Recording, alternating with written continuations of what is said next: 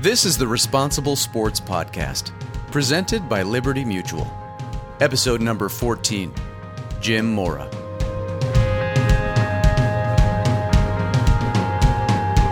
Responsible Sports is a program dedicated to supporting coaches and parents who help our children succeed on and off the field. Each episode, our host, Jim Thompson, Executive Director of Positive Coaching Alliance, will be joined by some of the most influential players and coaches to share their thoughts and experiences with responsible coaching and responsible sports parenting. In this episode, Jim talks with former NFL coach and NFL Network analyst Jim Mora. It's the same on every team. You know, you have to find a way to set aside any differences that you've had, whether they were culturally uh, induced into your life, or you know your parents taught you a way that you know maybe we don't all agree with. You know they had a belief that's different than the you had. You have to set those aside and become a team. And then when you do that, these barriers are broke down forever. They're broke down forever, and uh, I think that's really what's great about team sports. Jim talks about time with his father, the lessons he learned as a player and as a coach, the impact the good youth coaches have on athletes in their formative years and the way teammates are brought together from all different backgrounds and outlooks in order to accomplish a common goal. Jim, I want to start by introducing you to our audience. Um, since 13 years of age, Jim Mora Jr. grew up in the Seattle area. He moved there when his father became the de- defensive line coach for the University of Washington. By the time Jim Mora Jr. Uh, played defensive back at Washington, where he played in two Rose Bowls, his father had already moved on to coaching in the NFL. After graduating, Jim spent one year coaching at Washington, then moved into the pro ranks in 1985 as a quality control coach with the San Diego Chargers. After coaching for the Saints and 49ers, he landed his first head coaching position with the Atlanta Falcons in 2004. His most recent head coaching position was with the Seattle Seahawks in 2009. Jim is currently an analyst for the NFL Network and lives in the Seattle area with his wife, daughter, and three boys. Jim, thanks for joining us. Jim, it's great to, to be a part of this. Thanks for having me. You know, we talk about kids today having to deal with their parents bringing sports home, but your experience growing up must have taken that to an entirely different level. What was it like growing up with a dad who coached at the college level and then in the pros? Did you talk a lot of football and coaching when you were growing up? Well, it was special for me, and I think that's one of the reasons that I was driven to this business. Uh, it, it was very time consuming for my father. He was away a lot, especially when he was a college coach because of recruiting. But when he was home, he was always home and he was always there for us. And to answer your question about talking football, yeah, we did talk football, but it was never extreme. Uh, if he would bring film home to watch, uh, whether he was watching a recruit or watching an upcoming opponent or simply watching some film from the team that he was coaching at the time, uh, I would like to sit with him, and I would sit with him in our living room, and I would watch film with him, and I would ask questions. Um, my dad was great. You know, he he couldn't come to a lot of my games and a lot of my practices until I got into high school, when he was then coaching for the Seattle Seahawks. But anytime he was able to come to a practice or come to a game, I couldn't wait to get off the field and have a chance to just kind of talk to him and get his thoughts on on how I was performing. And uh, he was always very positive and upbeat um, always very constructive in his criticism. And uh, I, I was just very fortunate to grow up in a household that was supportive of me, supportive of what I wanted to do, uh, and yet uh, a mother and a father who both held us, you know, very accountable to a high standard. You know, you said something interesting that uh, he was gone a lot, but when when he was home, he was really home. Uh, that that ability to concentrate and focus and not be thinking about the next game or whatever when he's with, with you. That seems like a real skill. Uh, it's very tough, and I can tell you firsthand. I have, as you mentioned in the intro, I have four young children from age eight to sixteen, and they're very uh, involved in athletics and academics, and they're they're great kids, and I'm blessed to have a wonderful wife. But you know, the job that I was doing as a coach was very consuming, and a lot of time spent away, and and when you come home it's tough when you're a head coach, especially to put your job aside because you know people always want a piece of you, and you're always thinking about the next game and or the next practice, or maybe a transaction you have to make with a player, or a tough decision you're going to have to make. But I've always felt like I owe it to my kids, and I owe it to myself, and I owe it to my wife to do the best job I can of leaving work at work. And so when I would come home, you know, in this digital age, we've always got a BlackBerry in our hand or an iPhone in our hand or a laptop, or you know, we can pick up the newspaper, turn, turn on the news, and kind of kind of tune out or you know uh, find a distraction. But I think it's important that when you come home, no matter what profession you're in, that you put the paper down and you close the laptop and you leave the cell phone in your in you know, maybe in your bedroom and you spend some FaceTime with your family so that you can reconnect on a daily basis with them. It's hard to do. I know it's hard to do as a coach and I'm sure it's hard to do in any business, but I think it's really important and my dad my dad kind of taught me that. But the other thing that I always thought was important, Jim, was to bring the family into my work environment. So that's different than bringing your work home. That's bringing the family to the work environment. As a head coach, every Tuesday night was a family dinner night, and uh, my family and all the coaches' families, uh, anybody that worked late during the week, anybody that was missing bedtime or missing dinner time, their families were invited to the office to have dinner with the with the parent that was working, and I thought that was very important as well. So, integrate your family into your work, but when you come home, leave your work at work. Wow, that's that's beautiful. You know, Jim, when you played at Washington, um, w- were you a walk on to start with? I was a walk on, and um, I was pretty highly recruited uh, early in my high school career, and I hurt my knee early in my senior season and didn't get to play much. And uh, but I always had dreams of playing major college football, and I was fortunate to walk on at University of Washington and earn a scholarship the the spring of my freshman year. But uh, that must have been a, a great accomplishment to, first of all, kind of a come down when you recruited at first and have to go as a walk on and then to earn a scholarship. Well, it was. You know, I had high aspirations, and uh, one of the most disappointing times when I was. Uh, uh, junior or going into my senior year at uh, Interlake High School, and I was being recruited by the University of Colorado. And my dad had coached at Colorado when I was a kid, and that was a place that I was interested in going. And uh, I had a visit planned, and they called and canceled the visit on me. And so I essentially knew that I wasn't going to get a scholarship there. And then, you know, the next week the University of Washington called and said, you know, we're not going to offer you a scholarship. We would like you to walk on. And that was that was tough because I had aspirations of being a scholarship athlete, but I realized that I was just going to have to go and fight my way onto the squad, and that's what I did. And I made it my mission to, you know, a personal mission to go earn a scholarship and uh, and really earn it by my play on the field, my attitude in the locker room, and my attitude, you know, on the practice field and in meetings, and being sharp and being attentive and being a hard worker, and uh, you know, making the coaches take notice of a guy that was willing to give it up for the team and I was actually the very first freshman in my class to play in a varsity game. I got to run down on the opening kickoff of the op- of the the first game of my freshman year. So uh, I think hitting a little adversity there and not getting exactly what I wanted uh, because of the lessons I'd learned and the people I'd grown up around.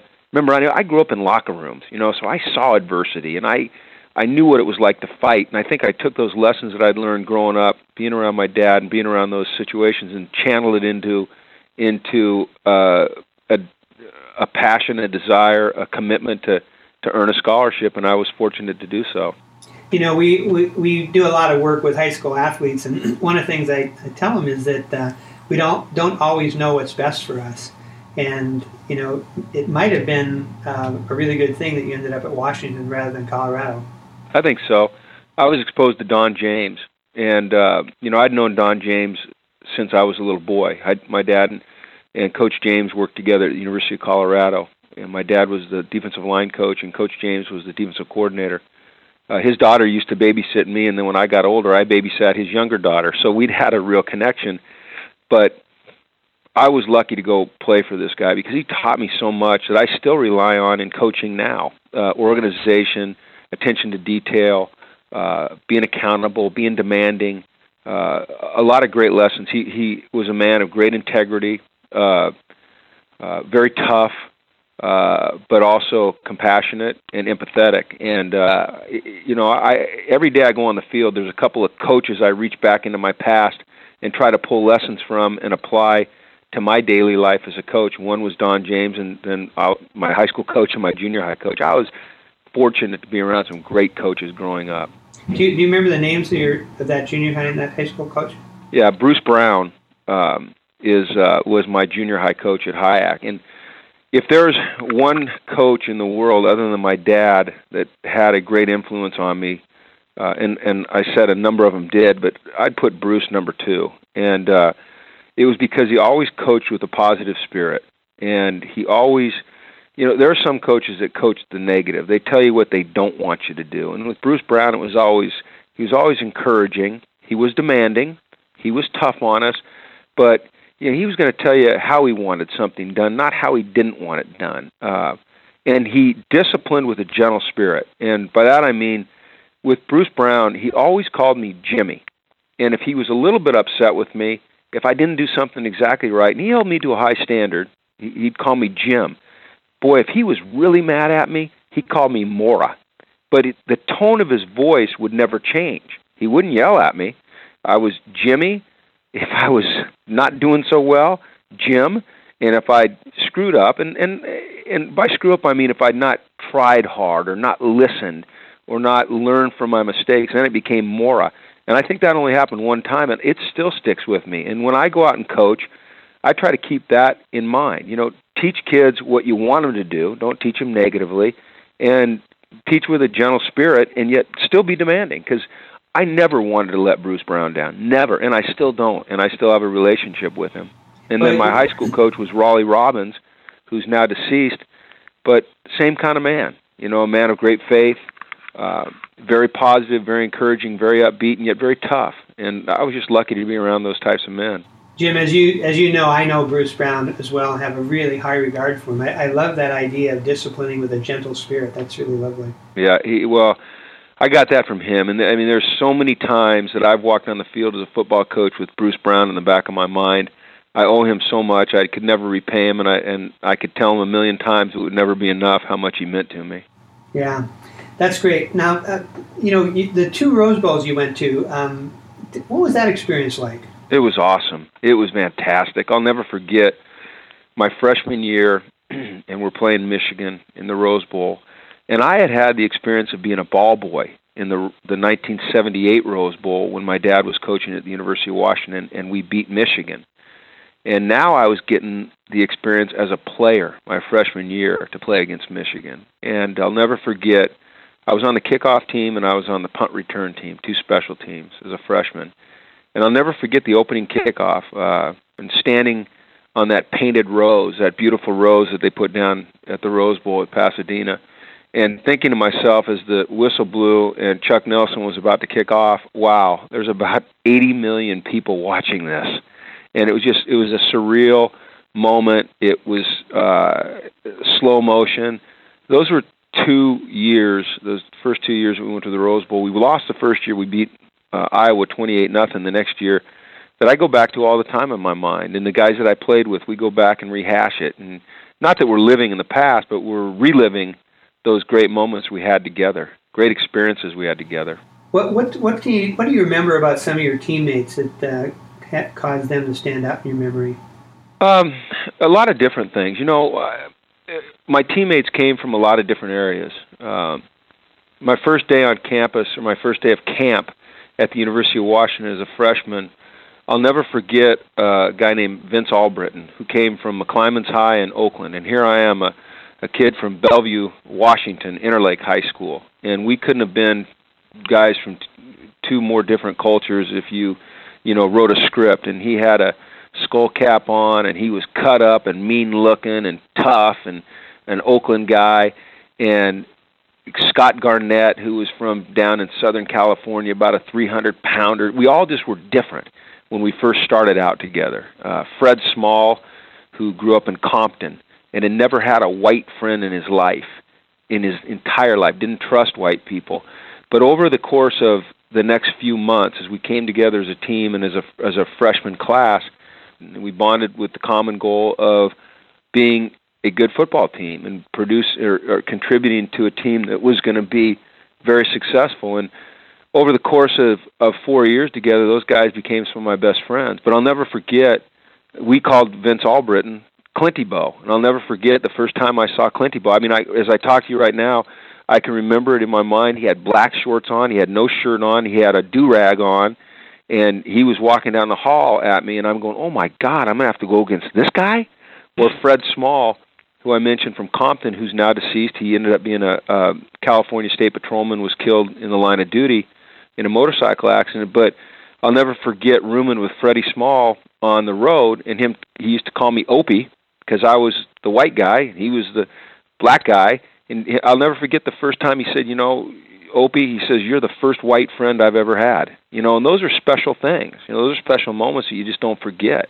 Wow, yeah, and it seems like sports is a place that, that brings people together who otherwise wouldn't ever get to know each other.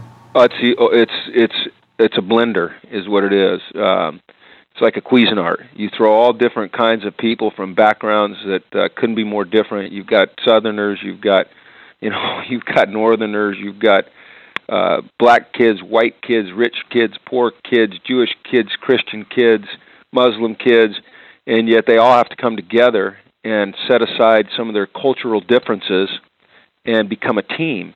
And I think in doing so, um, they realize that although we may have come from different backgrounds, we're all very much the same. And I think you can develop a real compassion for people by being a part of a team because you know when you get dressed next to a guy every day and you're out in the huddle holding hands with him every day and you're working to accomplish the same goal and yet this guy's different you know i think i i think a great example is is remember the titans the movie with denzel washington and you know that was kind of a real portrait or a real case study in really race relations in the South, but it, it's the same on every team. You know, you have to find a way to set aside any differences that you've had, whether they were culturally uh, induced into your life or you know your parents taught you a way that you know maybe we don't all agree with. You know they had a belief that's different than the you had. You have to set those aside and become a team. And then when you do that these barriers are broke down forever.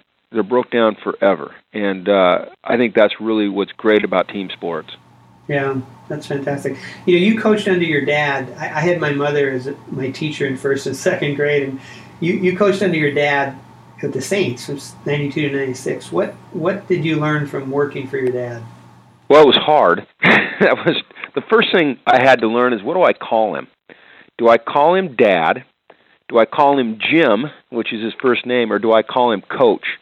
And uh, you know, he's my dad, so I called him Dad uh, I realized that I had to be an expert in my field in order to have credibility and not have people think that there was nepotism at work, which there wasn't. I'd been in the NFL for seven or eight years at the time I went to to work for him, but I felt like I had to work extra hard to always give credibility to the fact that I was working for him, both for me and for him.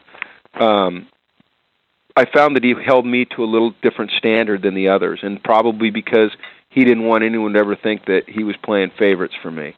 But also found it to be extremely rewarding to be able to go to work every day with your dad and work towards a common goal was really special. And to be on the headphones with him during a game and the interaction that you have as coaches and the adrenaline and the emotion that plays into a game and be able to share that with him was really rewarding. And to be able to go over to his house with my wife and my newborn baby after a game and kind of decompress and talk about the game, whether it was a win or a loss, was really rewarding. And then, you know, the last year that we were in New Orleans, you know, my dad had an amazing run in New Orleans. They had gone 22 years without a winning record, and he took them to the playoffs four times, and you know, really had a great career there.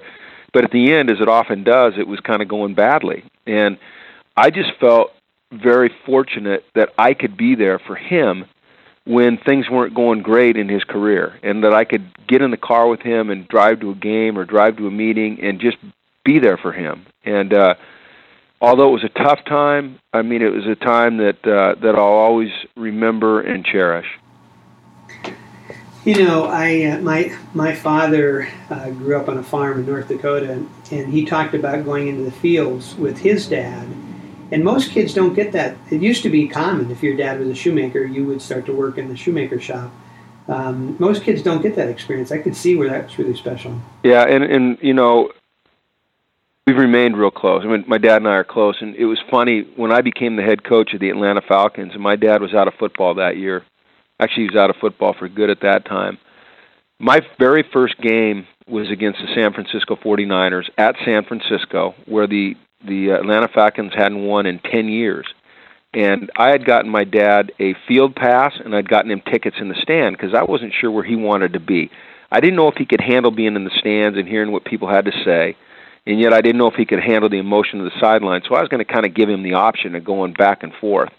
Well, there's about two minutes left in the game, and we're holding on to a lead, but the but the 49ers are driving on us, and I'm kind of on about the 30 yard line, and I'm I'm knelt down like coaches do, you know, kind of leaning on my heels, uh, watching what's happen happening, and I feel a presence over my left shoulder. I just feel someone there, and and I hear this this voice that's familiar to me saying, "We got to stop him. We got to get him stopped. We got what do you what's what's the defense? We got to get him stopped." And I look up, and it's my dad and he's he is so involved in this game and he wants to know the defensive call and, he, and I just said hey dad we got it. We got it. Don't worry. We got it. And we intercept the ball in the next play.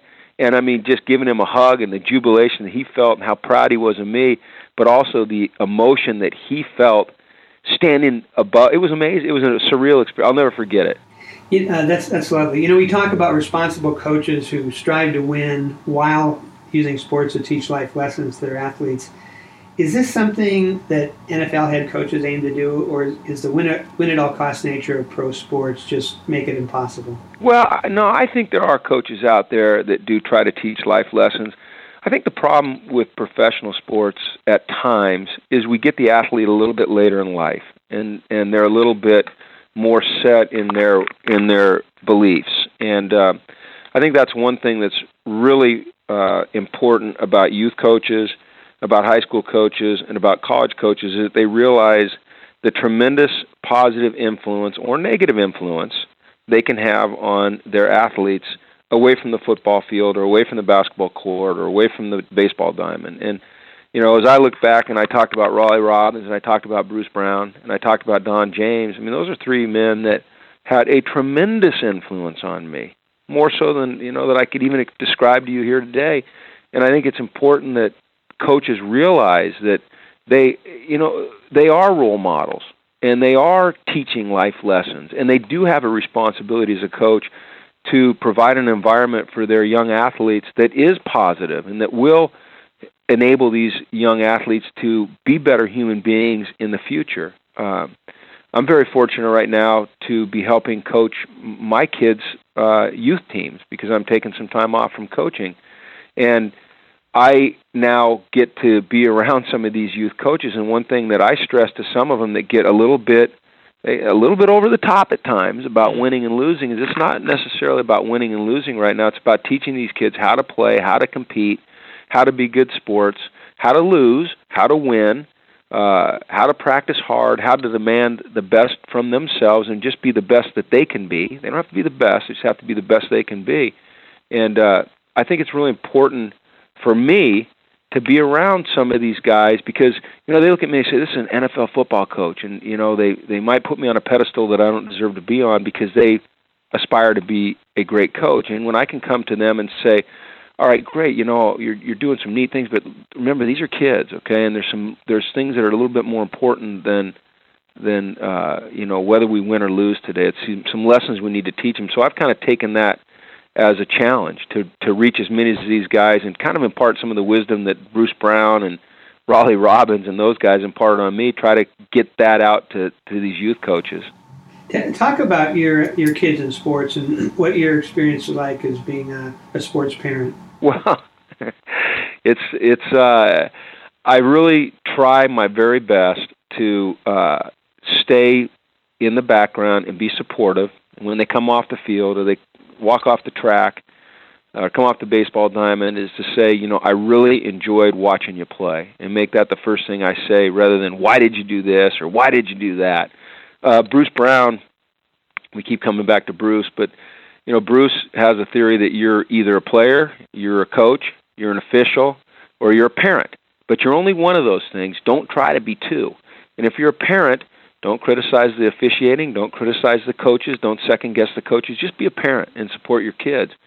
And that's what I try to do. And yet, I failed miserably at it this year in my daughter's track season. Uh, my daughter, who's a freshman in high school, ended up second in the conference in the 800 meters, and uh, which was tremendous. Here's a freshman girl coming in second in the 800 meters in the conference. So now she's going to run in districts. And my daughter, her name's Lilia, is the greatest kid ever.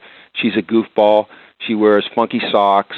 You know, she doesn't really have a warm up routine. She's laughing, and then she just steps up and she starts to run and compete. Well, rather than embrace that, I tried to impart impart my feelings of how you prepare and compete onto her the week of districts. So as soon as she won or got second in in her conference, I started to say, okay, now we need a routine.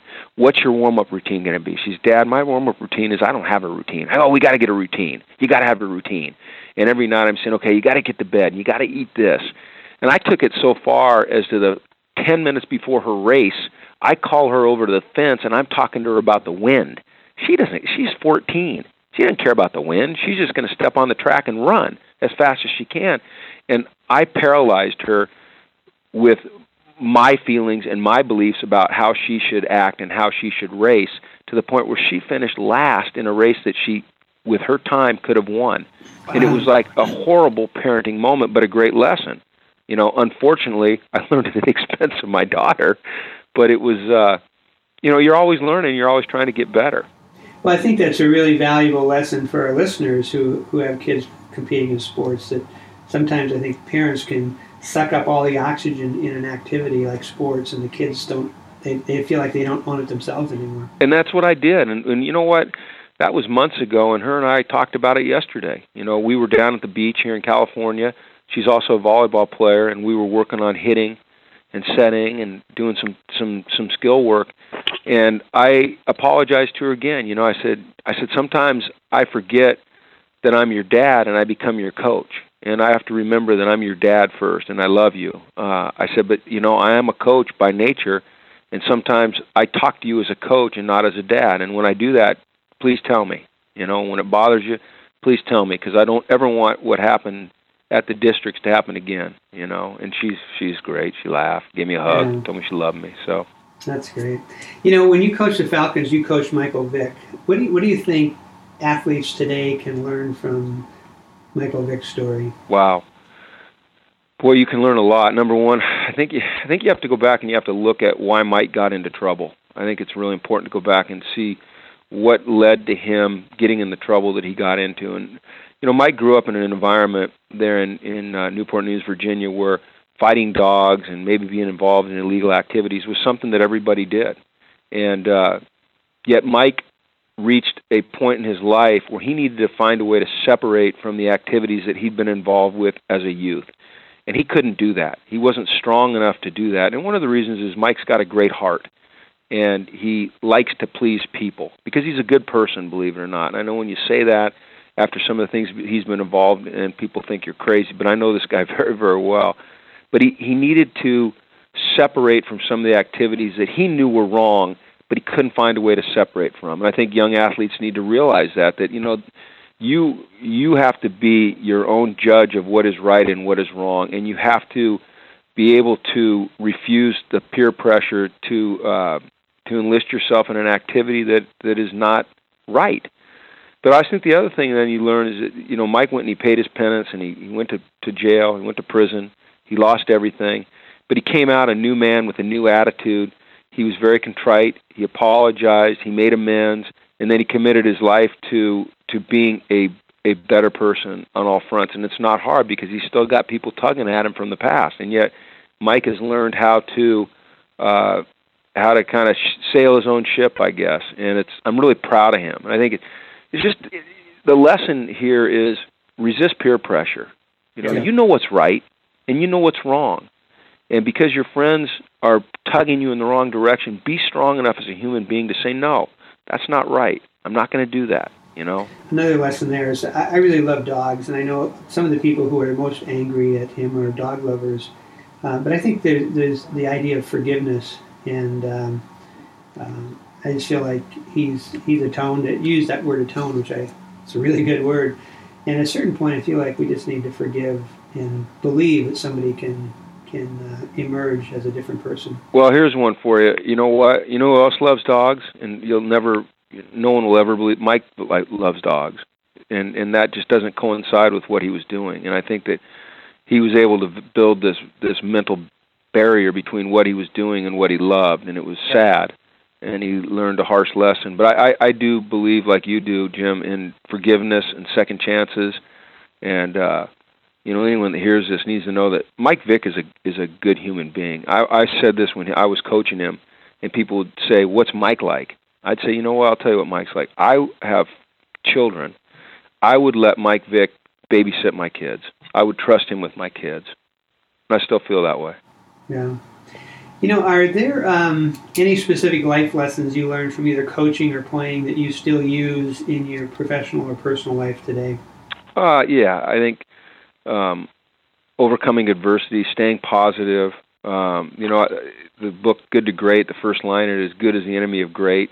So holding yourself to a high standard, pushing to be better all the time. I love the saying. Joe Montana uh, signed an autograph for me one time, and he he wrote, uh, "Jim, be your best, Joe Montana," and that's how I autograph now as well. Because I try to tell kids that when I speak to youths that uh, I tell them really three things. Number one, be your best. You don't have to be the best. Just be your best. Be the best you can be. Don't compare yourself to anybody else. Tell them be a great great teammate. You know, it, surrender your ego to the team, and uh, you know, team ego overrides individual ego. And I tell them, you know, attitude is everything. And uh, those are things that I think you learn through sport, through the ups and downs of sport, through the ups and downs of competition. And those are the things that I try to impart on young kids when I talk to them. Jim, this has been fantastic. Um, I think our listeners, both uh, youth coaches and parents, are going to uh, get a lot from your insights. And I, I, personally want to thank you for your support of Positive Coaching Alliance and being part of our national advisory board. Uh, and thanks for all this uh, these wonderful insights today. Well, it's been an honor to speak with you. It's an honor to be a part of uh, PCA, and I look forward to talking to you again. To learn more about responsible sports, including downloading valuable tools on how to help your athletes bounce back from mistakes, visit responsiblesports.com. You'll find helpful responsible sport parenting and responsible coaching guides, downloadable tools and worksheets, and advice from leading youth sports experts.